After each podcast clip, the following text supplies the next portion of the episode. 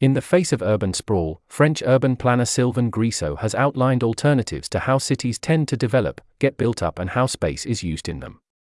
He calls this alternative approach circular urban planning. Rather than a scientific theory, it's a collection of best practices that enables us to think differently about cities and their uses. Sylvain Grisot, urban planner and founder of the Dixit.net agency, has developed the term circular urban planning and has written a book about it, Manifeste pour un urbanisme circulaire, published by Editions Apogee. The urban planner advocates fighting against urban sprawl by recycling or repurposing built up areas or transforming existing assets in the city. Through the idea of building the city onto itself, the urban planner proposes various solutions that can be adapted to today's lifestyles and usages.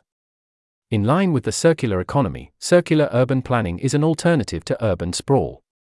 It's a venture that looks to use the many unused resources. To this end, Sylvain Grisot proposes five axes of reflection to make the city circular, which he suggests classifying according to the following order Intensify. This refers to looking to ways to avoid construction and to multiply usage scenarios.